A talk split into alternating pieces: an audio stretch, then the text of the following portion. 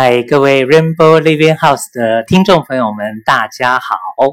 欢迎继续收听我们生命小采访第四十七集的播出喽。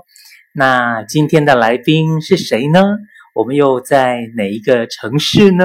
我们就赶快请我们这一集的来宾来跟大家打个招呼，然后也简短的先自我介绍一下吧。Hello，大家好，我是赵霞，呃，我的全名叫王兆霞，我今年三十八虚岁，周岁是三十六周岁，来自合肥，嗯、呃，我现在是合肥嗯红爱心理的一名工作人员，嗯、呃，在这里非常高兴能够嗯、呃、与大家分享我的生命故事，嗯嗯、也非常感谢阿宝今天能给我这样子一个嗯、呃、去交流的机会。我觉得非常的难得。OK，那其实像我们前一集跟这一集，其实录制的地点都在红爱。那是不是可以先从红爱这个我们现在所待的这个地方，先给我们那个简单的介绍一下呢？嗯，合肥红爱心理，嗯、呃，那说到这个就要讲起我和蓉蓉老师的一个渊源，嗯、呃，因为。从跟蓉老师接触，包括他的课程，嗯、呃，然后一段时间之后，我们就开始建立这个合肥红外心理。嗯，然后我们的出发点其实就是，嗯、呃，让更多的人去，嗯，能够了解到生命成长的这个部分。所以我们也会有一些生命成长的课堂，啊、呃，包括一些工作坊，包括一些啊、呃、咨询，包括生命的陪伴。所以在这个，嗯、呃，红外心理它的。嗯，发愿就是让更多的生命能够得以成长，得以看见。所以呢，嗯、呃，从这个出发点，我们也很希望红爱心理能够一步一步走得越来越好。嗯，OK，好，那我们先回到赵霞本身的部分，就是呃，听众朋友们可以怎么样子的来先对你有一个了解呢？你会想直接。就说自己是怎样怎样的人，还是你你可以先从不管你身边的亲戚朋友啊，或是家人，我不知道你现在有没有同事，他们会怎么看你？他们看你是一样的，还是其实会有什么样的不一样吗？嗯，好的好的，嗯，是这样，就是我在我自己的这个，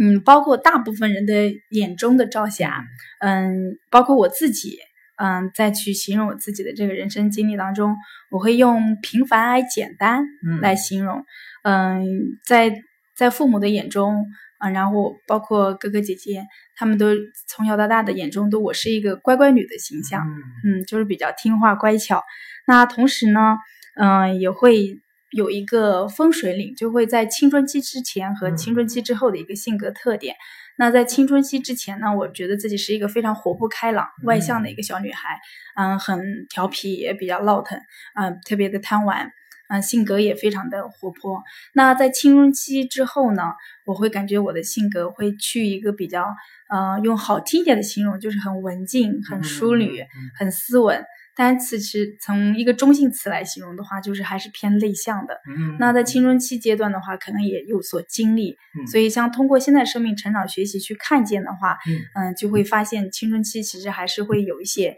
嗯经历，包括有一些成长点可能没有得到很好的回应，所以会让自己的性格会在青春期之后会有一些。内向，那我会好奇，就是青春期的那一段呢、啊，到底是因为你自己怎么讲？就是好像青春期的女孩子都是正在从小女孩慢慢的转变成好像大女孩的那个过程。可能我想象中了，有些女孩子可能就会觉得啊，我要端庄一点，我要像女孩子一点，好像这样子，好像比较多人会喜欢，这是一个方向。那另外一个方向可能就是大人会觉得，哎呀，你女孩子要有女孩子的样子啊，等等的。那你有感觉自己在那个当下会是比较偏哪一个，让你会有好像从外向转变成内向的过程吗？嗯，是的，有的。嗯，首先呢，就是嗯，在嗯在父母的眼中，嗯，包括在家庭的氛围当中，就是嗯。其实父母可能更希望我其实成长成为一个比较斯文，嗯，就是文静。而且在我的家庭的环境当中，呃，可能是父母他成长的一个经历点，他们。可能更追求稳稳重，包括稳定这样子一个字眼字眼。所以在我的这个原生家庭里面，我的家庭当中啊、呃，除了是医生就是老师啊、呃，然后包 括是会计啊、呃，所以就是嗯、呃，所以整个一个基调就是属于一个比较嗯、呃、比较就是文的一个这个氛围在这里。嗯，那在小的时候的时候，其实。嗯，非常的闹腾，就是特别活泼外向。嗯，其实那时候也有很大的一个自由的空间，但是其实父母一直都会觉得女孩子家要稍微温柔一点，要比较文静一点，要淑女一点，要爱学习一点。那从小的时候，其实嗯也是按父母这个所期望的样子去成长的，所以一直就会嗯也会让让自己按照这样的路线去走。嗯，所以。嗯，也会就是给别人眼睛会感觉到一些亲和力，嗯，包括就是也会比较有热热心，然后比较能够呃善于帮助到别人，嗯等等，就是父母嗯所希望的样子。那到了青春期之后呢，其实嗯可能内在里面可能知道自己可能更想要活出父母不就是不期待的那个面，所以呢可能会有所去。有叛逆的点，嗯，然后包括嗯青春期的时候可能会有一些嗯暗懵懂的一些爱情啊，嗯，包括暗恋的对象啊，可能就在那个时候就嗯，可能是在父母的一个保守，因为在我的原生家庭中。就是爸爸妈妈比较传统，就是绝对不允许孩子早恋啊，这样子一个环境，所以自己会有这样子的一个经历。比如说，有喜欢的男生就不敢去跟家长去表达，包括去分享，不知道怎么去处理这样子的一些情感，所以就会压抑这一部分。那在这个压抑的过程中，我就发现我自己好像越来越不愿意去跟父母去沟通，所以在这个点上，其实。嗯，会有所性格上会有一些影响，嗯嗯，但是就在嗯，即便是这样，就是整个自己的生活的基调，包括成长的基基调，还是会按照父母所期望的样子，就是被命运所推着走，就是一步一步按部就班的这样去。一步一步的去经历，包括自己，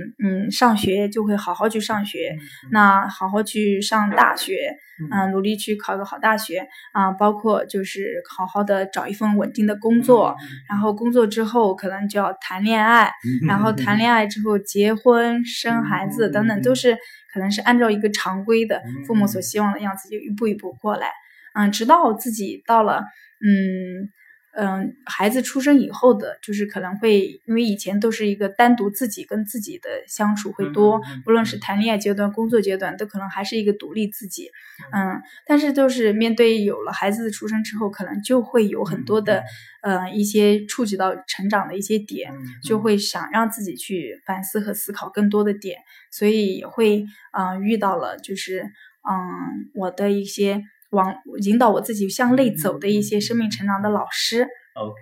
好，我刚刚听前面的时候啊，我就会，我就会感觉好像，好像你这个人已经开始外在。是父母期待的样子，那种乖乖女，好像也照着她的那种期待啊，就是也好好把书读完了，也找了一个好工作，也找了一个好老公，好像也也就这样子过，从好像应该要从此过着幸福、快乐、美满的日子的感觉。但是你的内在好像其实又想要活出自己真正想要的部分。但我我其实都会感觉说。哎，这个不知道什么时候好像会有一个爆发点的感觉。那你提到好像好像孩子出生之后，好，我们也常常常常听到会说，孩子好像一个镜子一样，会照会照出反映出大人的现实生活当中一些可能已经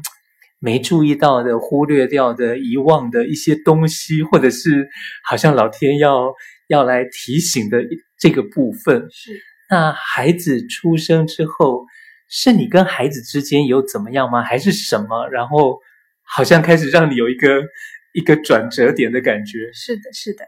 嗯，是这样，就是在孩子出生之前，就是我经历了长达七年的恋爱，嗯嗯，才开始进入这个嗯婚姻，然后生宝宝，然后有了宝宝之后，可能就要接触到一些。整个家族，嗯，就是可能会有双方父母会参与进来去照顾孩子呀，嗯、啊，包括一些观念啊会不一样，我的我会感觉到，啊，我原来的一些小世界和小生活完全受到了一些干扰和打扰，然后完全自己可以驾驭自己的一些生活。处于一个完全不能驾驭自己的生活，甚至于对自己的生活状态，有时候是没办法去照应到自己的，也不也没也不能够完全按照自己的意愿去照顾好孩子，所以，嗯、呃，当时也会接触到，就是有，嗯、呃，比如说是我的婆婆过来给我照看孩子等等，就是在这个过程中可能会有一些就是不能够按照自己所意愿的点。就是顺应下去，所以会有会接触到自己生命成长的很多的点，嗯，所以会有也会有一些就是让我自己向内看的很多的动力就爆发出来，嗯，那是在二零一四年的，嗯。二零一四年，就是我遇到了我生命成长中的第一个启蒙老师。嗯、那这个启蒙老师呢，就是他，嗯、呃，这个老师是学习传中国传统文化的，嗯、呃，然后会引导我向内走，向内看，包括，嗯、呃，当时的一些《道德经》啊、《易经》啊，嗯、呃，那通过这些的一些学习，我会了解哦，原来生命的一些真相、生命的本质。等等，这样子的一些，嗯，就是生命的学习的一些点会进入我的生命当中，也会引领我向内看。哎，在这个当中，我会觉得，哎，生活还可以这样子去过，哦，原来生命还可以这样子去去理解，那就会有很多的兴趣和好奇。那在这过程中，我也会体验到了，就是对自己生命向内看给我带来的一些收益。那我就会也很感恩这样子的一个生命的启蒙老师，把我带入了这一个。嗯，生命的成长领域，然后就是带着这一份领域之后，因为随着孩子也会慢慢的大了，像幼儿园，嗯，包括上了小学，因为嗯，到了小学的时候，我会觉得，嗯，孩子很需要有一个，嗯，就是因为进入一个学业的阶段，就是可能会需要一些习惯各方面，大人要回到自己的身边，所以在那个阶段的时候，我会给自己做一个决定，一定要由我自己来。为他负责，就是为我自己会去为我自己的做一个母亲的角色去负责任，所以我会嗯很就是给自己下一个决心，要去认真去对待。所以呢，嗯、呃，在那个时候，但是我其实是焦虑的，因为，嗯，我自己可能面临的工作，然、呃、后面临着带孩子，还要顾及到家庭，还要顾及到，嗯，这个亲密关系等等，所以在这种几层的关系当中，其实我觉得我自己的平衡力和统筹的这个应对能力其实是不够的。那在这个阶段的时候，我非常的幸运，就遇到了我的生命当中的第二任老师，就是许胜元老师，啊、嗯，对，对，徐勇老师，然后徐勇老师我。在他的一些课堂当中，我会觉得自己会被看见和滋养很多。嗯，那在他的课程领域当中，会引领我去看见，通过家庭图和家谱图这样子的一个嗯生命成长的一个地图，我觉得。真是人生的百分之九十的宝藏都在这里面可以去挖掘和看见，所以通过家庭图，我会感觉到我自己的敏感度，包括生命的一些成长点，会能够在这里面得到更多的看见和了解，那也会嗯更多的去认识我自己的一个生命成长经历，包括我的原生。家庭等等，嗯，然后到了后边的话，继续学习又会接触到一些，嗯，整个生命的一些成长，包括我的童年啊、幼儿时期啊，包括嗯青少年期期啊，包括青春期、成年期等等，对于这个生命的整个一个嗯整理的过程中，我会觉得自己又得到了一份嗯滋养和整理。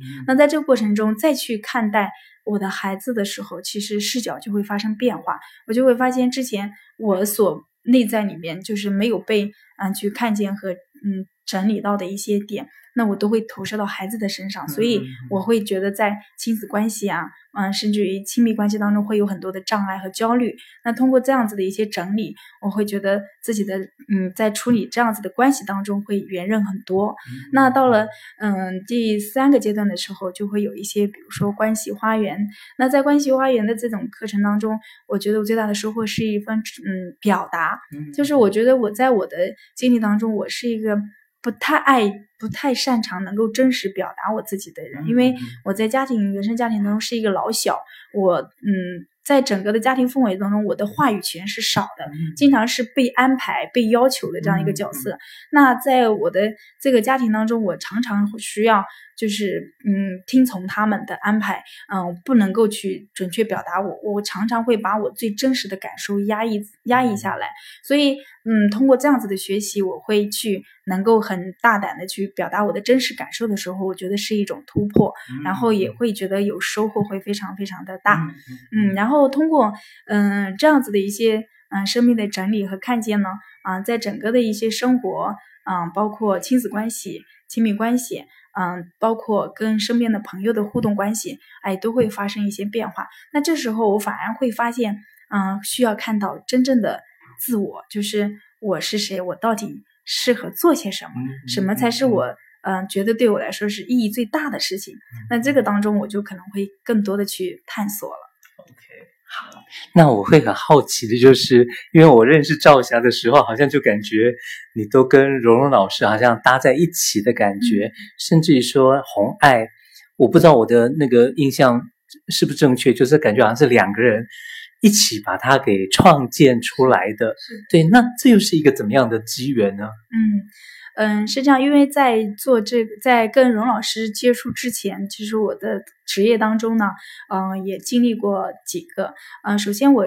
最原始的时候，我是一名就老师，在学校里面做了啊、嗯、将近八年，嗯，然后从一个嗯普通的老师，然后到了管理人员，包括到了嗯我的一个做到了一个副校长的职位，嗯，所以就 是一个嗯管理。组织和协调能力这方面是得到了很大的一些锻炼，嗯，所以嗯，在后来呢是嗯，我又会。因为就是在成长中回看的时候，我发现我可能会觉得我在孩在孩提时期的时候，很想去旅行的一些计划，常常被大人受到干扰，没有充分得到满足。所以，所以 我经中间我会经历过两到三年做亲子游的这个经历。对，但是嗯、呃，当我在这个点，我觉得自己去看看看这个世界的这个啊、呃、很多的一些想法得到满足之后，才发现。我可能更愿意去走向生命成长这个路线，所以在跟徐老师去学习生命成长这个过程中，我已经感觉到和看到自己就是更愿意在这个方面去探索。那有一天就是，嗯、呃，当我自己就是看到自己的生命成长经历的过程中，我有一天就会思考。啊、嗯，就没有一件事情是可以既让我很喜欢去做，但同时又能够兼顾到孩子呀、家庭啊，然后又能够嗯吊起我这个生命成长意义的这件事情吗？然后我当时是不愿意去妥协，去做一个嗯要在家庭、工作、孩子等等方面去平衡、找平衡点的这一个工作，所以我就当时是嗯记得是两。两年多前，嗯、呃，然后嗯，我就在思考这个事情，是我记得很清楚，是元旦节快点过年了，嗯，元旦节，然后呢，嗯，我那天因为在这个之前的很长时间，我就认识荣老师了，嗯、一直也很关注他的朋友圈，嗯，嗯，因为嗯，荣老师身上有很多的一些嗯力量的部分，包括果决呀，他做事情的远瞻性、运筹帷幄，都给我很多的一些。嗯，启发啊、嗯，所以在这个过程中，我就一直在关注他的朋友圈。那在这个过程中，有一天我正在想到这个点的时候，就说看到了他发的一个朋友圈，关于这个成长课程的事情，他是在分享，在招生。然后当时我就一下子就点燃了我内心的这个点，我就嗯愿意去。嗯，跟他去主动去交流这个事情，我说我很愿意去接触你的课程。嗯，我觉得你的课程当中有蛮多的启发我的一些点。嗯，那荣老师当时其实他是在杭州有他的工作室，啊、嗯，然后呢，他很，他也看他其实呃，荣老师是家乡是在安徽，他也很愿意把这个生命陪伴的工作能够为家乡人也多一些服务，所以他也在有这个点。呃，也希望能够在安徽家乡这边能够有一个这样子的，嗯，主办方去能够帮他去推动这样的一个课程。那这时候，其实我觉得就像老天的一个指引和安排，在这个点上我们就相遇了，也结合了。然后这个过程中，然后呃，荣老师就会提到，你可以去尝试先组织一场。那对我来说，组织课程啊，这个嗯、呃、工作方啊，这个组织协调啊，嗯、呃、统筹啊等等，包括场地的布置安排，对我来说都是很轻松的事情，因为这是我的一个强项。我如果有自己在这个方面是一个很强项的，所以就很轻松，用了一个星期的时间，嗯、呃，只要一个星期的时间，我就嗯、呃、把这个所有的学生源的咨询报名，嗯、呃，然后到。场地啊，对，人事实地啊，这些全部，到位的招生啊，然后场地的一些安排呀、啊，嗯、这个中间的一些咨询衔接呀、啊，等等的一些所有事情，嗯、然后。当荣老师当天来参加这个活动的时候，他是很惊讶的，嗯，嗯，所以但同时也能够从目光当中看到对我一份肯定和赏识，嗯、啊，他觉得他也会觉得，嗯，我找对人了，嗯，然后所以我也觉得是蛮开心的一件事情。嗯、那就在那一次很成功的一次嗯工作坊之后呢，那我们就开始就是会有。呃，有一些交流和沟通。那荣老师他做事情本身就会很懂得，呃，运筹帷幄，包括远瞻性，包括目标非常明确。所以这些都是我身上所缺乏的。那我正好就是在这个点上，我也很愿意很跟向他学习。那在这个。点当中，我我的就因为在合肥待的很久，所以就会资源上面知道怎么去开发这个资源。嗯、那就在这个过程中，是我们将近用了一年的时间，一直在种这个种子，播撒这个种子，然后去去开发。在过程中，当然也会有一份辛苦。有时候常常形容我们两个像在一片荒地上去 开垦，因为嗯、呃，在很在合肥的很多的一些意识还没有达到，就是那么的普遍，就是它需要去影响。所以我们就会像嗯、呃、小蜜蜂一样，就是一场一场的活动，会一些嗯培训机构啊、学校呀、幼儿园啊、瑜伽馆呀等等，我们会去一场场的讲座啊、呃，一场场的沙龙，一场场的活动，将去嗯、呃、去给更多的人去影响，用这样子的啊、呃、方式，那很多人就会因为荣老师。嗯，就是这方面确实是非常的专业，嗯，所以就会受到很多人的一些认可和肯定。那在这个过程中，我们就会开始慢慢有所积累。那在这个积累的过程中，我们就开始慢慢去嗯构建我们的课程体系。那我们就会嗯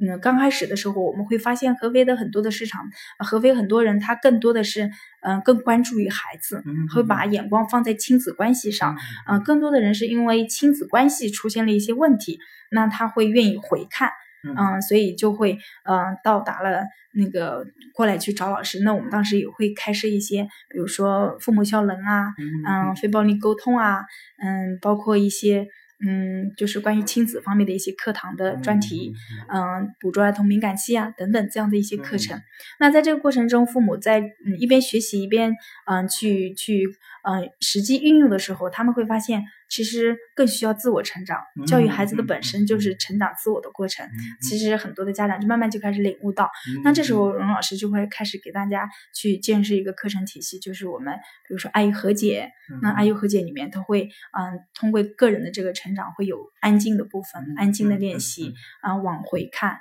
包括家谱图这样子的一些，在整个一个家族图当中去，嗯，去看到自己的一些成长经历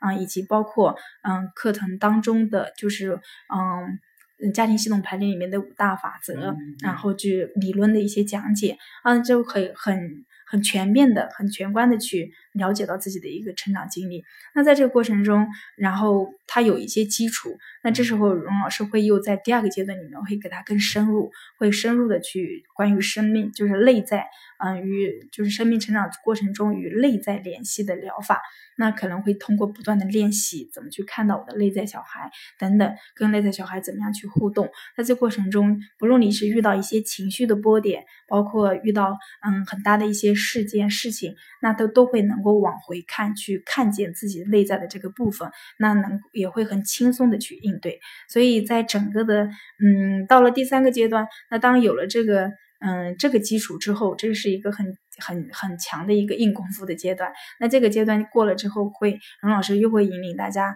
去，嗯，去看到，就是以自己的生命成长好了之后，怎以怎样的方式去生命影响生命，嗯，怎么样去服务于和陪伴于，嗯，就是生命。所以在这个过程中，又会接触到了一些第三个阶段的课程，那就是。嗯，就是我们的爱与服务课程。那爱与服务的课程，就是嗯，会教很多的一些方法和技巧，怎么去倾听、陪伴、看见生命。那这个过程中，嗯，很多人就会有更多的被嗯服务到，那这个就是它的意义就会更深远一些。所以嗯，在这个整个的一个过程中，嗯，包括课程体系过程中，然后我觉得蓉蓉老师这方面非常有，还是非常有大爱的。嗯嗯。OK，好，听起来就是有三个阶段，那可能在。别的老师的带领方式，说不定，譬如说生命志工的方式，可能一期是一年，嗯，或者是半年的方式。嗯，但是好像蓉蓉老师这边三个阶段，嗯，每一个阶段是十周，嗯，然后就将近三个月的时间。嗯，所以就是第一阶段一定要参加过了之后，嗯，好，应该这样讲，可能有些地方它的第一阶段的话是一批人。然后就是可能一年的培训时间，然后这一年之后，他就可能会有一些服务的方式。嗯，但是蓉蓉老师的这三个阶段的话，是都要通过了之后，好像才开始去做服务，所以会第一阶段一定要三个月，这十堂课都上过了，才能参加第二阶段，然后第二阶段整个结束了，才能参加第三阶段嘛。那我会蛮好奇的，就是。可能别的人可能还在第一阶段，可能还在第二阶段。那像你本身的话，应该是三个阶段都已经有走过一一遍了。嗯，所以在这个三个阶段的过程当中，有没有什么是你在参与的时候印象特别深刻的事情，或者是特别触动你，或是让你感到震撼的？有这样的吗？有的，有的。嗯，首先是。嗯，蓉蓉老师的课程，它是非常讲究系统性的，嗯，它专业专业性和系统性是非常讲究的，嗯，所以它一定会让你从一个阶段，嗯，有了一定的坚定的基础，会过渡到第二个阶段，然后到第三个阶段。那从我自己就是，嗯。每一个阶段都过来一遍的最大的感受，嗯、呃，第一个阶段是因为我之前就已经经历过，而且也知道它对一个人的影响。那第二个阶段是关于内在练习疗法，也是看见你的内在，嗯、呃，内在小孩这一个部分，我觉得收获真的是蛮大的。嗯。但之前我一直以为我自己好像已经学习很多啦，已经能够成长很多啦，但事实上到这个阶段的时候，我发发现，嗯、呃，就是。通过这样的一些练习，我才会包括把我的这个，杨老师会经常会把我们所学习到的这个理论东西，一定要跟你的生活实际进行结合，然后运用到你的生活中，在生活中能够灵活运用，那融会贯通的感觉。那在这过程中，我会发现，我才真正的可以跟自己的内在小孩进行连接。嗯。那遇到一些，嗯，不管是一些事情，就是大与小，那我都会先去。听听我内在小孩的声音，倾听他。那随着带，嗯，信任他，并由他带领我的时候，我会发现，嗯，第一，生活很轻松，嗯，第二个也会觉得自己会，嗯，处于一个放松、会被滋养的一个状态。所以这个阶段对我来说触动是非常大的。然后到了，嗯，后边的一个阶段，就是会教到一些，嗯，倾听和陪伴。那在这个过程中，其实荣老师更注重的是能够有。嗯，倾听、陪伴、同理别人的这个能力。那在这过程中，其实我会，嗯、呃，以前会学的东西，会觉得看到别人会主动的去说。嗯、那但通过荣老师课程之后，我会觉得我就在这里。其实有时候就是你就在这里，然后给到别人，嗯，且看见回应，其实已经可以帮助到别人很多。所以身边有一些朋友，啊、呃，也会给我打电话呀，啊、呃，也会给我，嗯、呃，去聊一聊啊。那我在这过程中就不会做。太多的干预，就会只是做一个倾听陪伴，嗯、那很多人都会觉得已经会被看见很多，就会觉得很舒服。嗯、那在过程中，我已经体会到它的价值和意义，嗯、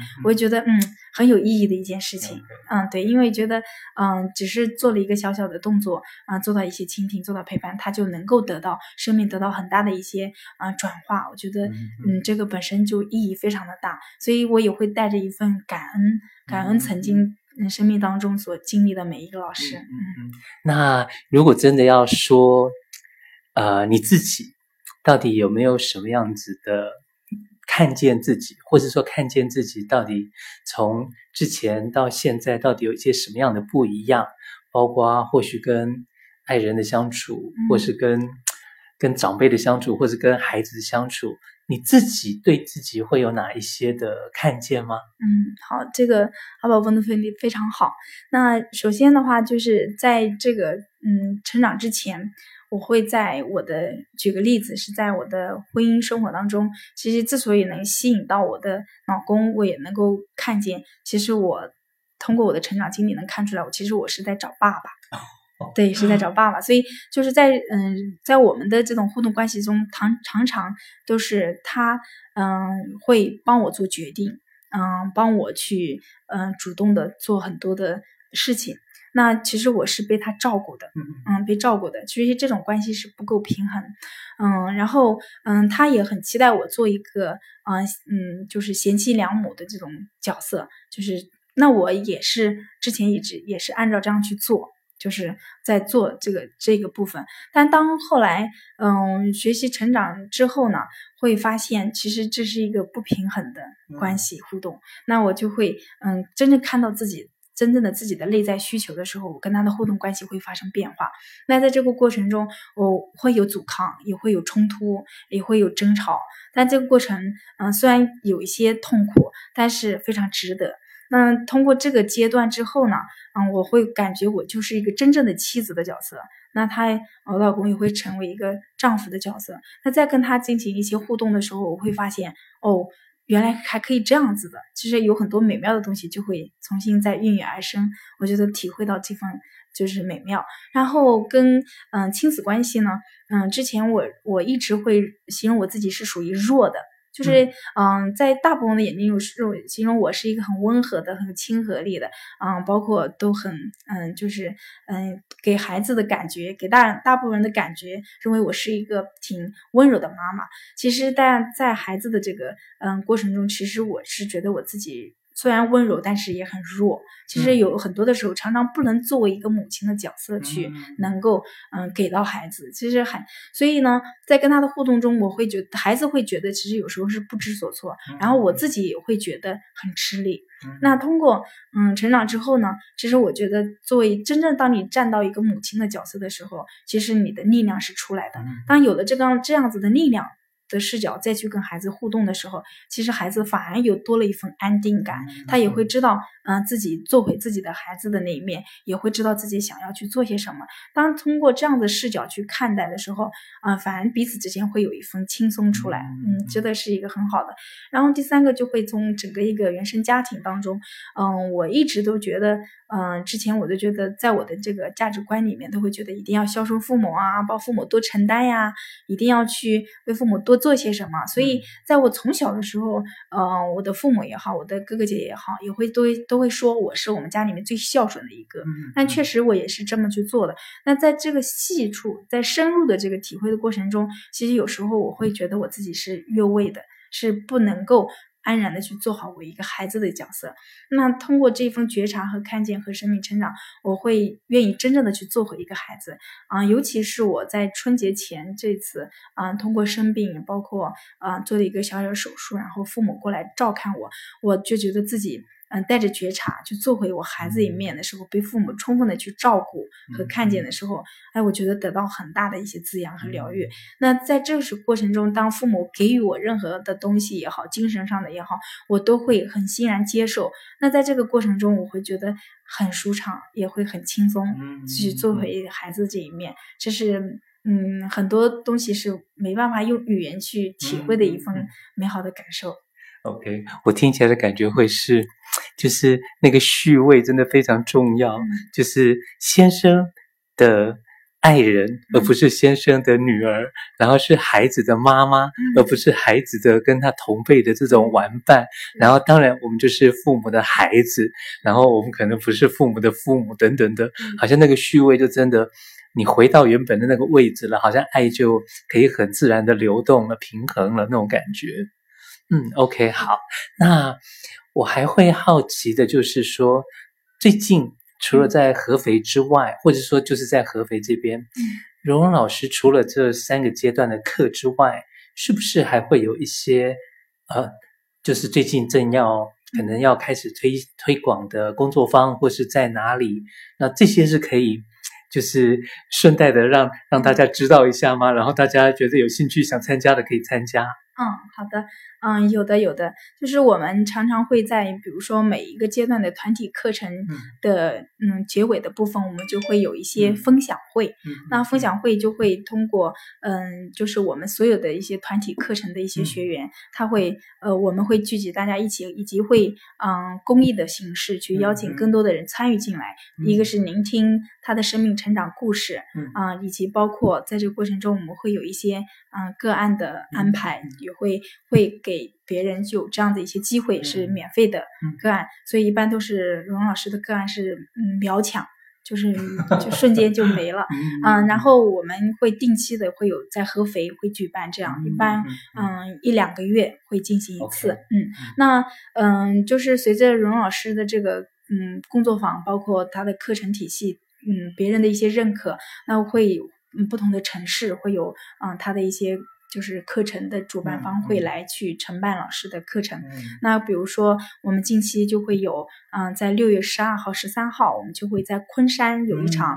为期两天的家庭系统排列的工作坊。那二十三号、二十四号，六月二十三、二十四号，我们会在南京会有一场陈荣老师的家庭系统排列工作坊。嗯，包括我们的七月的七月八号。嗯，七月的七月七号和七月八号两天会在香港，嗯，会有一场就是荣老师的一个嗯嗯工作坊，所以就是在香港这边已经都是去第二次、第三次了，所以就是嗯很多的一些地方通过嗯有的是经常是。啊、呃，我们在合肥办，会不同的城市过来，嗯、那他们就会，嗯，就一方面是不考虑到距离，就是会过来找荣老师去做他的一些个案，包括这样子一些课程。那后来就是，嗯、呃，为了这样子的一些服务到更多的人，我们就会，嗯，会应邀我们的承办方的邀请，会去不同的城市去开这样子一些工作坊。那这样子的工作坊在不同的城市，我们会，嗯。有时间性的会每一两个月、两三个月会去一次，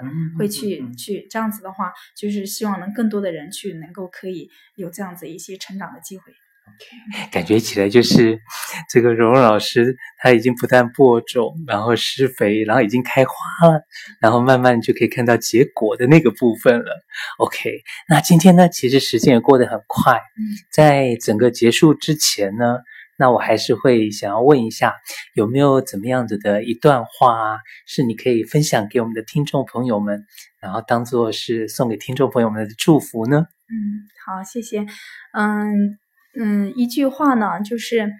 嗯，我就说简单的一些感悟。嗯，我觉得会觉得在嗯你的生命的整个经历过程中，每一个阶段，嗯，当你内在准备好的时候，你就会遇到不同的老师。出现，那就是啊、每一个你生命中出现的人，其实都是会给到你一些礼物，嗯、以及会看到你生命深处的一些东西，嗯、所以都是非常有意义的啊、每一个发生的也具备它的意义，所以嗯、带着这样的心态去，嗯、活好去当下，就会嗯、会更平和一些，嗯、所以今天嗯、包括整个一个嗯生命的成长。过程而言，我觉得这个每一个阶段对我来说都是一份非常宝贵的经历，都有它的成长点。嗯，所以即便是现在，我觉得还是会带着一个学习的心态，嗯，经历每一个过程。嗯，所以嗯，我也也同时嗯，希望更多的人也能够嗯，通过我们在相遇的过程中找到不同的生命成长点，大家一起共同学习。嗯，相遇就是一份缘。嗯，非常感恩阿宝，也非常感恩听众朋友们。嗯，今天能够给到这样的一个机会，我觉得对我来说是一种突破啊，能够很自然的去跟你去交流，我觉得本身就非常有意义，非常美好，非常感恩。好，那我们就要在你的分享给听众朋友们的祝福声中，然后跟我们的听众朋友们说拜拜喽。好，大家再见喽，下次再约。